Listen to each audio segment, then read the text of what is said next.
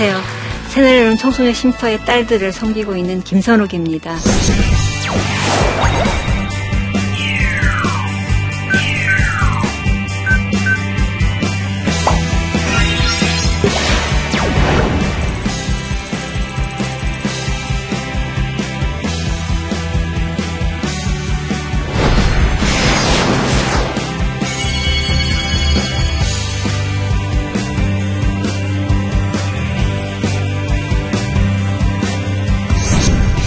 이 시간은 우리가 또 이렇게 우리랑 전혀 상관없는 거리의 청소년들을 또 어떻게 사랑할 수 있는 방법이 있을지 한번 생각해 보는 시간이었으면 좋겠습니다.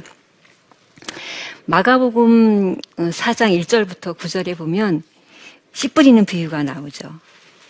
여러분 잘 아시는 성경인데요. 거기를 잘 보면 참 이상한 면이 있어요. 뭐냐면 씨 뿌리는 사람, 즉 하나님을 거기서 의미하는데 씨를 뿌릴 때 그냥 막 뿌려요. 이상하지 않아요?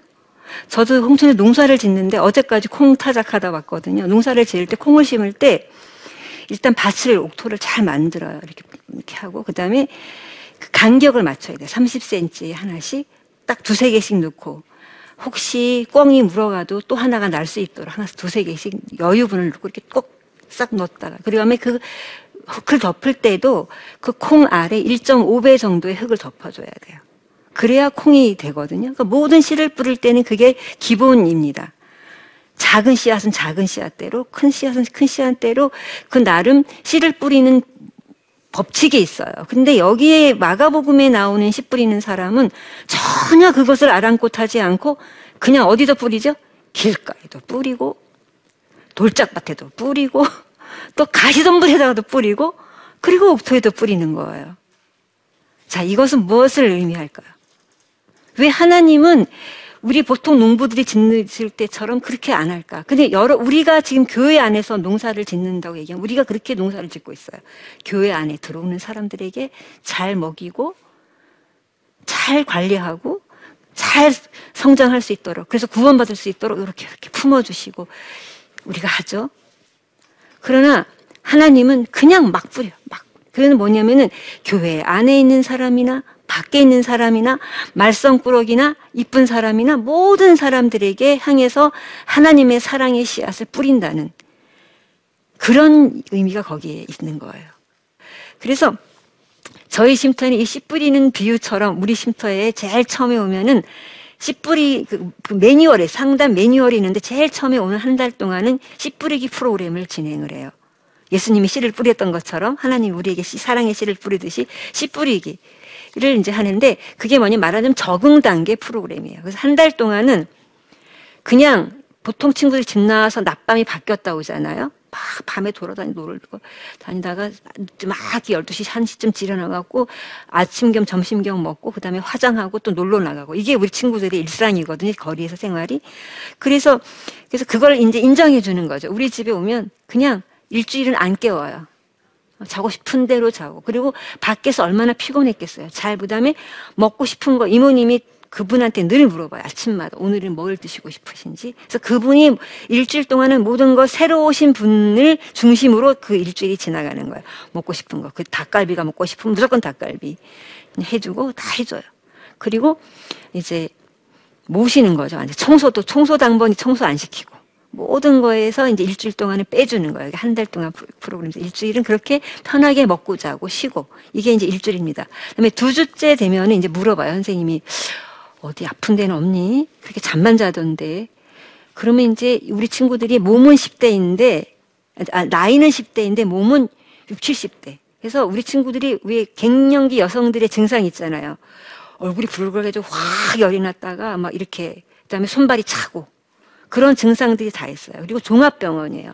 어떤 아이들 막 걔는 막 송곳으로 맞았던 친구들, 찔렸던 친구도 있지만 어떤 친구는 새엄마가 4번이 바뀌었어요. 이 아빠는 4번이 바뀌었는데 마지막 새엄마가 얘가 거의 갓난애기 수준이었는데 운다고, 앵이 울잖아요. 애기들이 운다고 칼을 여기다 두고 애를 이렇게 확 쳐갖고 여기에 상처가 있어요. 여기 턱에. 그런 학대를 받고 온 아이도 있거든요. 그러니까 이렇게 이런 상처를 갖고 온 친구들이기 때문에 마음이 많이 피곤하고 힘들잖아요. 그래서 그런 얘기를 끄집어내는 거예요. 얼마나 원가족에서 어떻게 힘들게 살았는지, 어떤 생활을, 어떤 대우를 받고 살았는지, 학교 생활을 어떤지, 이런 얘기를 이제 쭉 물어봐요. 그래서 일주일 친하게 지냈으니까 이제 슬슬 얘기를 해요. 그래서 경계심이 심한 친구들은 이제 안 한다 그러면 또 기다려줘. 2주 더 기다려주고, 그래서 자기 얘기를 이제 풀어놓기 시작하고, 그래서 이제 그걸 인생 그래프로 한번 그려보는 거죠. 태어났을 때 어떻게 태어났고, 어떻게 살았고, 그래서 이제 힘들었던 건 밑으로, 줄이 선이 있으면은 힘들었던 거는 밑으로, 즐거워서 행복했을 때는 위로 올라가기, 이렇게 그래프를 그려서 이제 앞으로 우리가 어떻게 살고 싶은지 이런 걸 한번 그려봐. 2주차에 그 이제 아픈 몸인 친구들이 있으면 이제 병원에 가죠. 아픈 데가 많으니까. 이제 뭐 어떤 친구는 이제 막 인터넷에서 성매매하다가 손님한테 맞은 친구는 이제 병원에 많이 가죠. 어떤 친구가 한 명이 왔는데 이 친구는 잘 걷지도 못하고 이렇게 쩔뚝쩔뚝 거리고 왔어요. 그리고 머리는 가발을 쓰고 왔어요. 원스톱 서비스에서 왔는데 이 친구는 온몸이 담배빵이 뭔지 아시죠? 담배로 지졌어요. 온몸이. 그러니까 얼굴만 딱 남겨놓고 온몸에 담배를 지졌어요. 그래서 걷지 못하는 거 왜 걷지 못할까 그랬더니 이 친구는 집 나온 지 딱 한 달 만에 감금돼서 가출팸 애들한테 감금을 당해서 너무나 많이 막 당한 거예요. 그런데 그 남자 손님이 이제 근데 이 친구 15살밖에 안 됐어요. 그러니까 어리잖아요. 키도 작고 어린아이인데 성기를 항문에다 막 집어넣어갖고 그 항문이 헐어가지고 낫질 않는 거예요. 근데 거기에 이제 변이 나오는 길이니까 염증이 가시질 않아서 잘 못 걷는 거예요. 그다음에 머리는 또 왜 그랬나 했더니 머리까지 담배빵을 지져가지고 머리에 염증이, 그때 6월에 왔는데 6월이면 덥잖아요. 그러니까 이게 염증이 안 났는데 이 같이 그 가출팸의 예를 이제 가해하는 이 남자아이들이 또 시켜야 있고 이 돈을 뺏어야 되니까 가발을 씌워놓고서 그냥 약만 바르는 거예요. 왜냐면 이 병원에 데려가면 왜 이렇게 됐냐 물어보면은 얘가 온몸이 담배빵인 게 알게 되니까 병원을 안 데려가고 연고만 바르고 또 가발 씌우고 또 시키고 이렇게 한 달 동안 얘가 있었어요. 그러니까 이 친구는 저희 쉼터에 왔는데 완전히 만신창이가 돼서 온 거예요. 한 달 동안이 온몸이 만신창이가 됐는데 누가 구출해 줬을까요? 이렇게 어느 날 마지막 손님이 딱 왔어요. 왔는데 이제 이 성질 급한 이 손님이 애를 굴러든 옷을 벗겼는데 온몸이 이 담배빵이니까 정의감에 불타는 조폭 아저씨였어요. 그래서 바로 112에 신고를 하고 자기는 이게 성매매가 불법인 줄 아니까 신고만 하고 이 사람은 튄 거죠. 돈도 안 주고 그냥 튀었는데, 그래서 이 조폭 아저씨 때문에 얘는 살아난 거예요. 그래서 그럼 이렇게 당하고 오면은 트라우마가 장난이 아니에요. 그래서 완전히 얘는 당하기는 밖에서 당했는데 지금 거기서 화풀이 할 대상이 없으니까 누구한테 지금 화풀이해요? 여기는 선생님, 저부터 시작해서 누구를 가리지 않고, 언니도 제일 막내인데 가리지 않고 화를 내기 시작하는데 장난이 아니에요. 그래서 이 친구는 거의 한 달 동안 아마 치료를 그냥 했어요. 그래서 나중에 뭐 머리 이 담배빵 치료하는 거, 그다음에 항문외과까지 가서 치료하고, 그 다음에 모든 거를 다 하느라고 한 달 동안 치료를 받고 나서 이제 한 달만 학교를 안 갔기 때문에 이 친구는 복학을 시켰어요. 근데 학교 가서 수업 시간 앉아있을 수 있는 마음의 상태가 아니라서 선생님한테 이제 부탁을 드렸죠. 이 친구가 이러니까 일단은 1시간 정도 상담 선생님한테 가서 상담을 받고 집으로 돌려보내주시면 우리가 학교 커리큘럼에 맞춰서 집에서 과외 공부를 시키겠습니다. 그래서 중3이에요. 빠른 인재라서. 15살이었는데 중3이었기 때문에 아깝잖아요. 그만 학교를 중퇴하는 거는. 그래서 이 친구를 그런 식으로 수업을 받게 해갖고 졸업을 시키고, 지금 작년에 졸업했어요. 그렇게 왔던 친구가 고등학교를 작년에 아빠한테 가서 졸업을 했는데 이 친구가 너무 재밌어. 이렇게 쉼터에서 잘 이제 치료받고 건강해져서 집으로 돌아갔잖아요. 돌아가서는 이제 자기 딴에는 미안한 거야. 언니들한테 못되게 굴리고 막 그런 게 미안하니까, 쉼터에 살다가 제가 369로 가끔 집을 나간다 그랬잖아요. 그래서 그런 언니들이 어디 있는지 알려줘, 얘가. 자기네끼리는 다 통화하니까. 선생님, 제가 보니까요, 언니 집 나갔죠? 네, 그래, 나갔는데 어떻게 나가니? 지금 그 언니요, 저기 어디 있어요? 거기가 찾아오세요. 그러면서 그 언니를 이렇게 인도해갖고 잘 살도록 이렇게 도와주고 그러더니 작년에 고등학교 졸업하고 잘 지낸다고 가끔씩 연락 오고 그래요.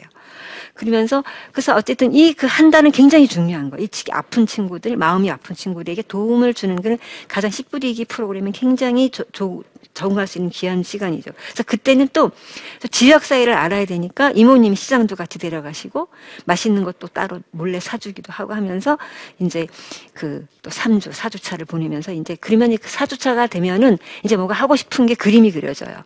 그러면 학교를 가고 싶다 그러면 학교 복학을 시키고 그다음에 검정고시 뭐 보고 싶다는 검정고시 학원을 등록시켜주고 아, 전 다 필요 없어요. 빨리 전 돈 벌어야 되니까 아르바이트 할래요. 그럼 아르바이트예요.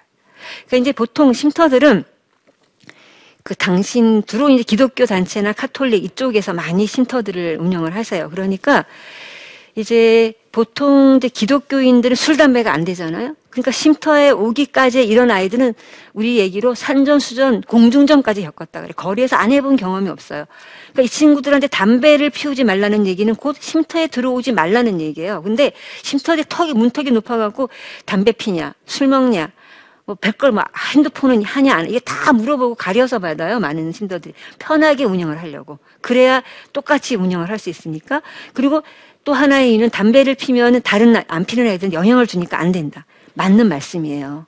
그렇죠? 맞는 말이에요. 청소년 담배를 펴서도 안 되고 그러니까 사지도 못하게 하고 이 나라 법이 그러니까 안 되는 게 맞지만 그것은 보통의 친구들이 청소년들이 그렇고 우리의 특수한 상황에 있는 친구들에게 그런 잣대를 갖다 들이대는 거는 쉼터의 문이 너무 높다고 저는 생각해요. 그래서 저희 쉼터는 뒷뜰이 있어요.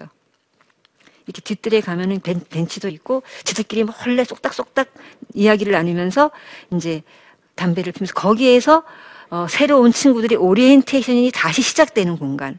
그 자기들만의 공간이 굉장히 사실 중요하고 그다음에 거기에서 모든 공유가 정보 교환이 돼요. 친구들이 선생님이면서 친구가 딱 새로 들어오면 딱 우리 이제 선생님들한테 이제 면접을 이렇게 보고 이제 뭐 그동안 어떻게 대충 이제 한 페이지 정도를 쓰거든요. 그러면 이제 친구가 딱 밖을 나가자마자 밖에서 기다려요. 언니들이. 담배 피냐? 네, 근데 담배 없어요. 그러면 알아서 따라와. 라고 딱 뒤뜰로 데려가요. 그래서 이제 거기에서 모든 정보를 주는 거죠. 선생님은 이제 새날에 대한 규칙을 이런 정보를 줬다면 이제 거기에 가면 어떤 정보를 줄까요? 자, 저 김선호 관장이라는 사람은 성격이 어떻고 어떨 때 좋아하고 어떨 때 속상해하고 그다음에 실장님은 아버지같이 무서운 사람이에요. 우리 집에서. 그래서 돈주머니가 거기 있기 때문에 그 사람한테 무조건 잘 보여야 돼. 그래야 맛있는 것도 얻어먹고 너가 하고 싶은 것도 할 수 있단다. 그다음에 우리 상담 선생님 저분은 있잖아. 너무 사랑이 많아가 저 사람한테 무슨 꼬시면 아마 다 이렇게 될 거야. 뭐 이런 얘기. 그다음에 저 우리 또 새날교회 유두보라 목사님은 있지 목사님인데도 굉장히 씩씩하고 못하는 게 없어. 대신에 원칙주의자야. 그러니까 만약에 괜히 쓸데없이 쫄랐다가는 오히려 더 낭패를 본단다. 뭐 이런 종류의 이야기를 거기서 다 얘기해. 그다음에 우리 이모님 음식은 진짜 짱이야. 그러니까는 이모한테 잘 보이려면 맛있다고 맛있다고만 하면 돼. 그러면 이모가 더 맛있는 걸 많이 해줄 거야. 뭐 이런 정보들을 교환하는 장소이거든요. 그 친구들의 공간. 그래서 저희 집은 담배를 안 된다고 하지 않고 대신에 담배를 한 달 동안 안 피우면 상을 줘요. 롯데월드 자유이용권 2장. 남자친구랑 갈 수도 있고 여자친구랑 갈 수도 있고. 그래서 우리는 뭘 못하게 하는 집이 아니라 하게 하되 안 된다고 하는 게 아니라 네가 스스로 안 하면 상을 주는 거예요. 그래서 심지어 어떤 상도 있는지 아세요? 자립을 새날에서 잘하고 저축을 해서 나가면 만약에 네가 새날에 있는 동안에 100만 원을 벌었어. 그러면 곱하기 200만 원을 주어서 네가 나갈 수가 있어.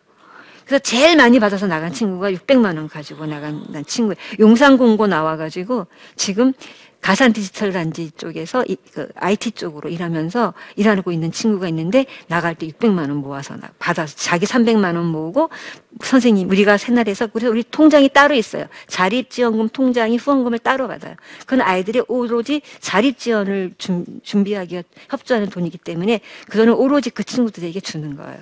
그렇게 해서 내보내고 올해는 100만 원 벌었는데 윤소지고 며칠 동안 30만 원을 썼어요. 70만 원밖에 안 돼가지고 야 아깝다. 내가 말하기 직전에 네가 30만 원을 쓰는 바람에 70만 원밖에 못 주겠다 이렇게 해갖고 140만 원 이번에 올해는 한 명 나갔거든요. 이런 식으로 해서 그 모든 이제 프로그램이 있는데 한 달은 CF에 그 다음에 씨를 뿌렸어요. 그 다음에 뭐를 줘야 되죠? 그렇죠. 물을 줘야 되죠. 그래서 물주기 프로그램이 있어요. 물주기 프로그램은 이제 그 친구가 학교를 가든지 아니면은 뭐 기술 교육을 받든지 어떤 걸 할 때 잘 할 수 있도록 도와주는 거예요. 그래서 그때는 상담 선생님이 이제 이게 딱 지정이 돼요. 그래서 그것도 이제 그분이 선택하시라고. 어느 선생님이 마음에 드냐. 한 달 동안 보니까 바로 정하는 게 아니라 한 달을 지내보고 마음에 드는 선택권을 그분이 하실 수 있도록 해서 그럼 짝을 맺어줘요. 그럼 그 선생님이 이제 지속적으로 이 친구가 학원을 잘 갈 수 있도록, 그다음에 검정고시 수업을 잘 받을 수 있도록, 어려운 게 있으면 그때그때 이렇게 도와주면서 잘 진행을 할 수 있도록 그렇게 도와줘요. 그리고 이제 한 달이 지나면 집으로 편지를 보내요. 보통 한 달 동안은 부모님들이 우리가 전화를 해도 아, 걔만 믿지 마세요.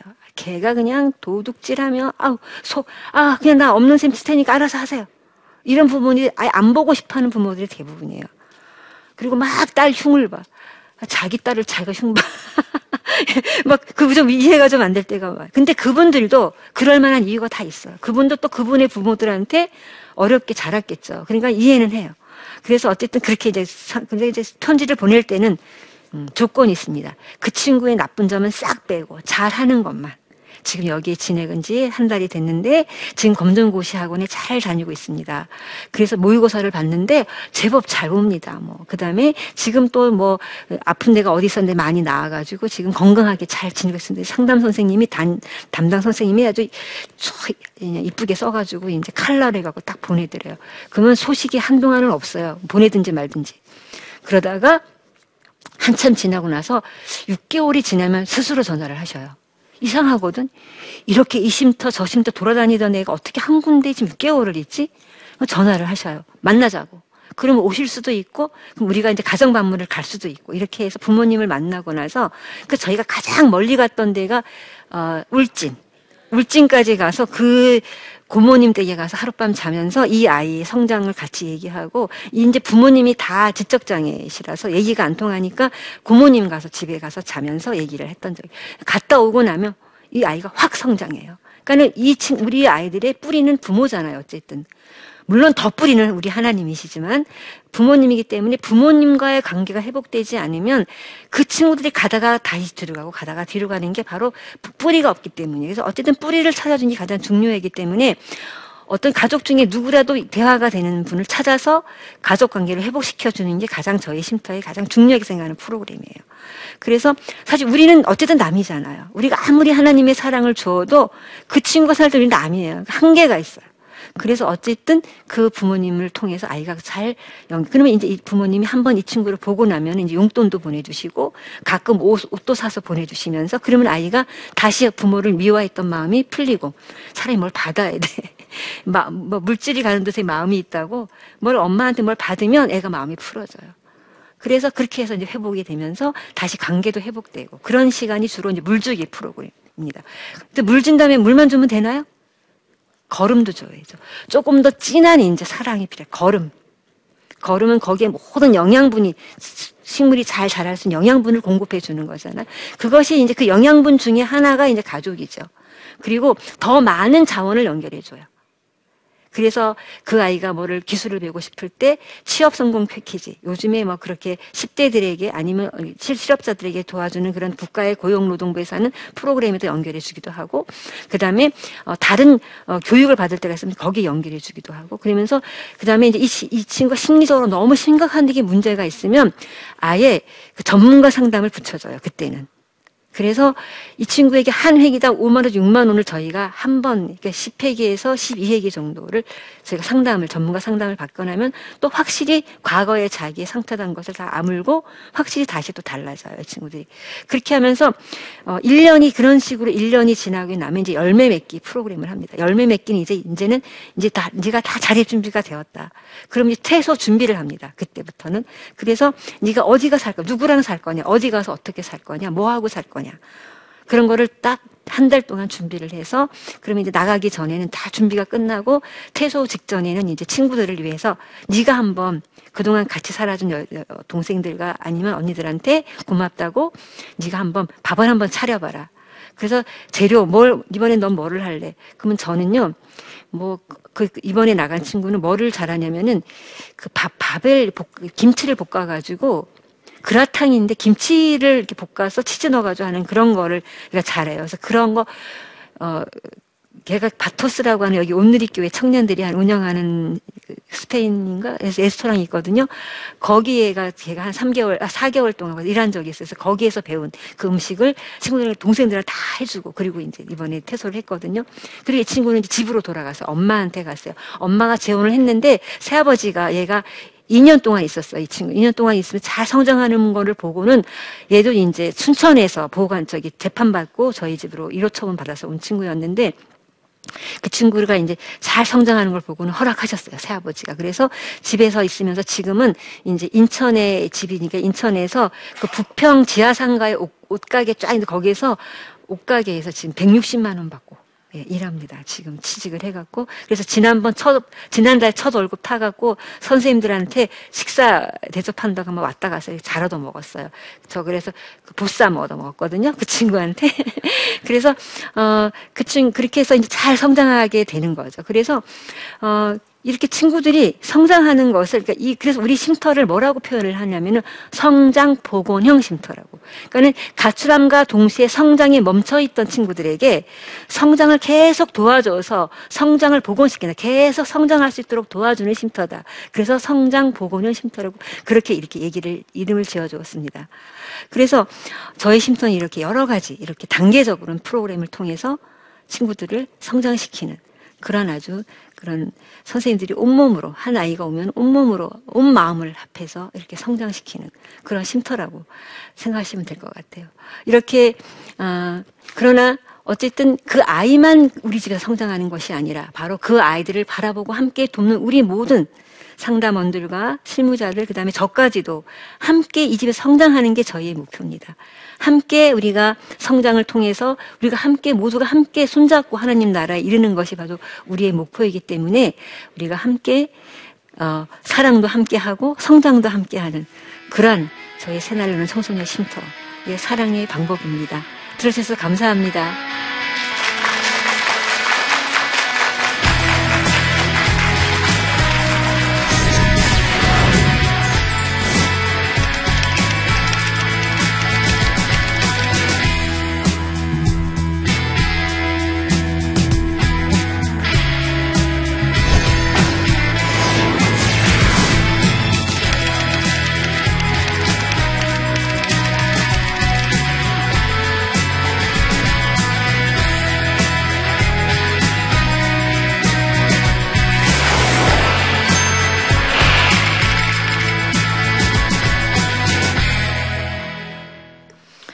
제 강의 들으시고 질문 있으신 분 계신가요? 네, 질문. 아, 네.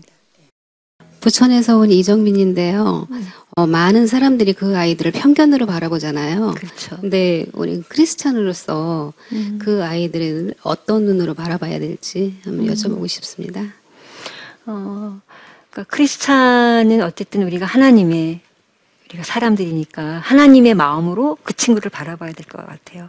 하나님은 그 친구들을 바라볼 때, 제가 하나님의 마음으로 한번 이제 처음에 일을 시작할 때 그런 마음을, 하나님은 어떤 마음으로 우리 친구들을 바라보실까 생각해 봤더니, 그 창세기 18장에 나오는 마므레 상수리 나무에서 아브라함이 하나님을 만나는 장면이 나옵니다. 3명의 천사의, 그냥 이웃 사람으로, 모르는 낯선 사람으로, 손님으로 오는데, 거기에 그 아브라함은 그냥 낯선 사람인데 하나님을 대하듯 정성을 다해서 씻기고, 또 맛있는 하얀 가루를 가지고 떡을 빚어서 대접을 하죠.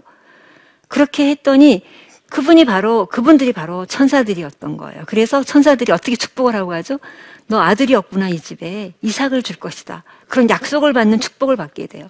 마찬가지로 우리에게 좀 낯선 가출 청소년들을 우리가 바라볼 때, 아니면 세상 모든 내 이웃에 있는 모든 누구든지 간에 우리는 생각할 때 다 하나님인 거예요.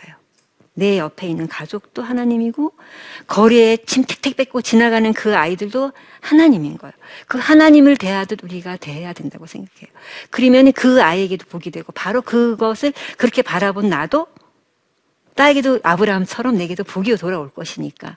그래서 우리의 크리스천의 마음은 모든 사람을 대할 때 더 외롭고 힘들고 소외된 사람을 대할 때 더 극진하게 정성으로 하나님을 섬기듯 하면 될 것 같아요. 대답이 됐을까요? 네. 오늘 하여튼 여러분들과 함께 이렇게 씨 뿌리는 하나님의 모습 그리고 마무리의 상수리 나무에 찾아오신 천사의 모습으로 오셨던 그 하나님의 사랑을 우리가 오늘 한번 생각해 봤는데요. 여러분들도 여러분을 만나는 어디에서 만나든 가출한 아이들처럼 생긴 그 아이들을 바라볼 때는 조금 더 예전보다 다른 사랑의 눈빛으로 또 따뜻한 밥 한 그릇 내어줄 수 있는 그런 귀한 마음 내어주셨으면 감사하겠습니다. 그리고 이것을 직접 하실 수는 없잖아요. 그러니까 이런 일을 하고 있는 기관들에게 또 다른 방식으로 여러분이 봉사도 하시면서 그렇게 하면서 더 기쁜 하나님의 사랑을 여러분이 배워가셨으면 좋겠습니다. 오늘 함께 해주셔서 감사합니다.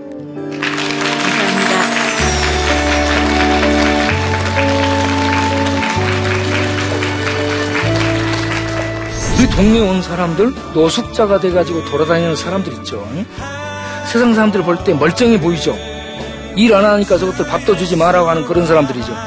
근데 그들이요, 이런저런 본인들만의 그 충격에 의해서 얼어붙어 버려요. 본인의 생각 속에 들어온 게 나는 아무리 깨끗하게 살아도 내 속에 더러운 피가 흐르고 있는, 살아서는 안 될 정도.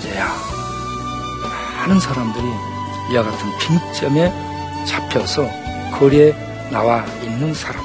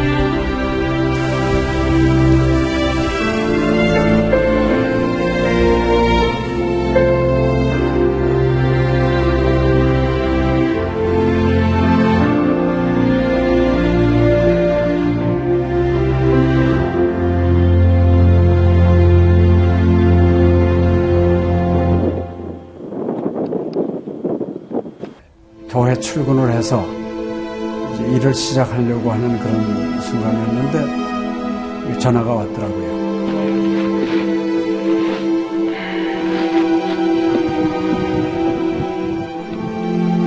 떨리는 음성으로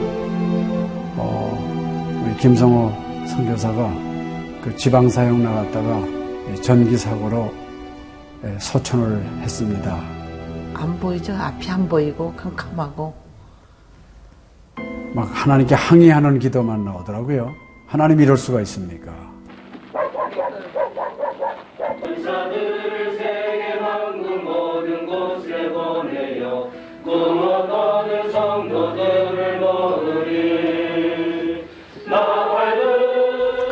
성호야, 미안하다, 미안해.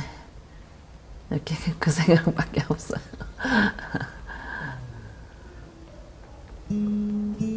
잘못해준 거에 대해서 미안해요. 그냥 예. 잘해줄 거 이렇게 빨리 갈 줄 알았으면 좀 더 잘해줄 걸. 아이고, 내가 죽였구나. 내가 아들을 죽였구나. 몽골에 가라고 권했는데 권하지만 않았으면은 아무 일도 일어나지 않았을 텐데, 걔가 살았을 텐데, 그 죄책감이 막 일어나더라고요.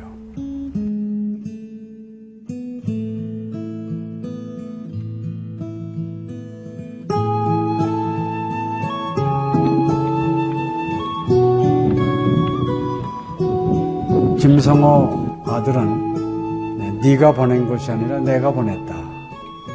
하나님께서 아들을 보내셨다고 하는 그런 음성으로 저에게 들려지는.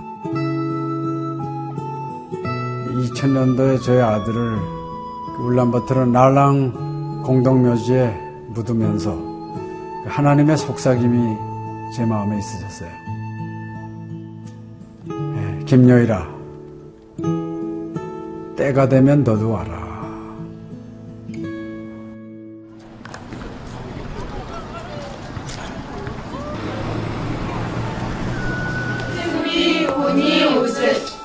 허연.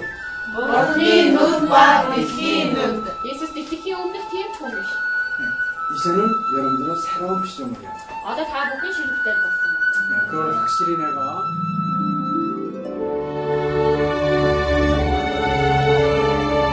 내가. 저희 아들 그 추모하는 바로 이제 그 시기에 제가 그 CGN으로부터 연락을 받았다는 게 참 그냥 우연만은 아닌 것 같아요. 이 선교 현장에 그 교육 프로그램이 많이 빈약하기 때문에 TV 프로그램 같은 걸 통해서 그 조금 부족한 부분을 좀 보충했으면 하는 그런 생각을 늘 가지고 있었는데, 아유, 너무 참 좋다는 걸 느꼈습니다.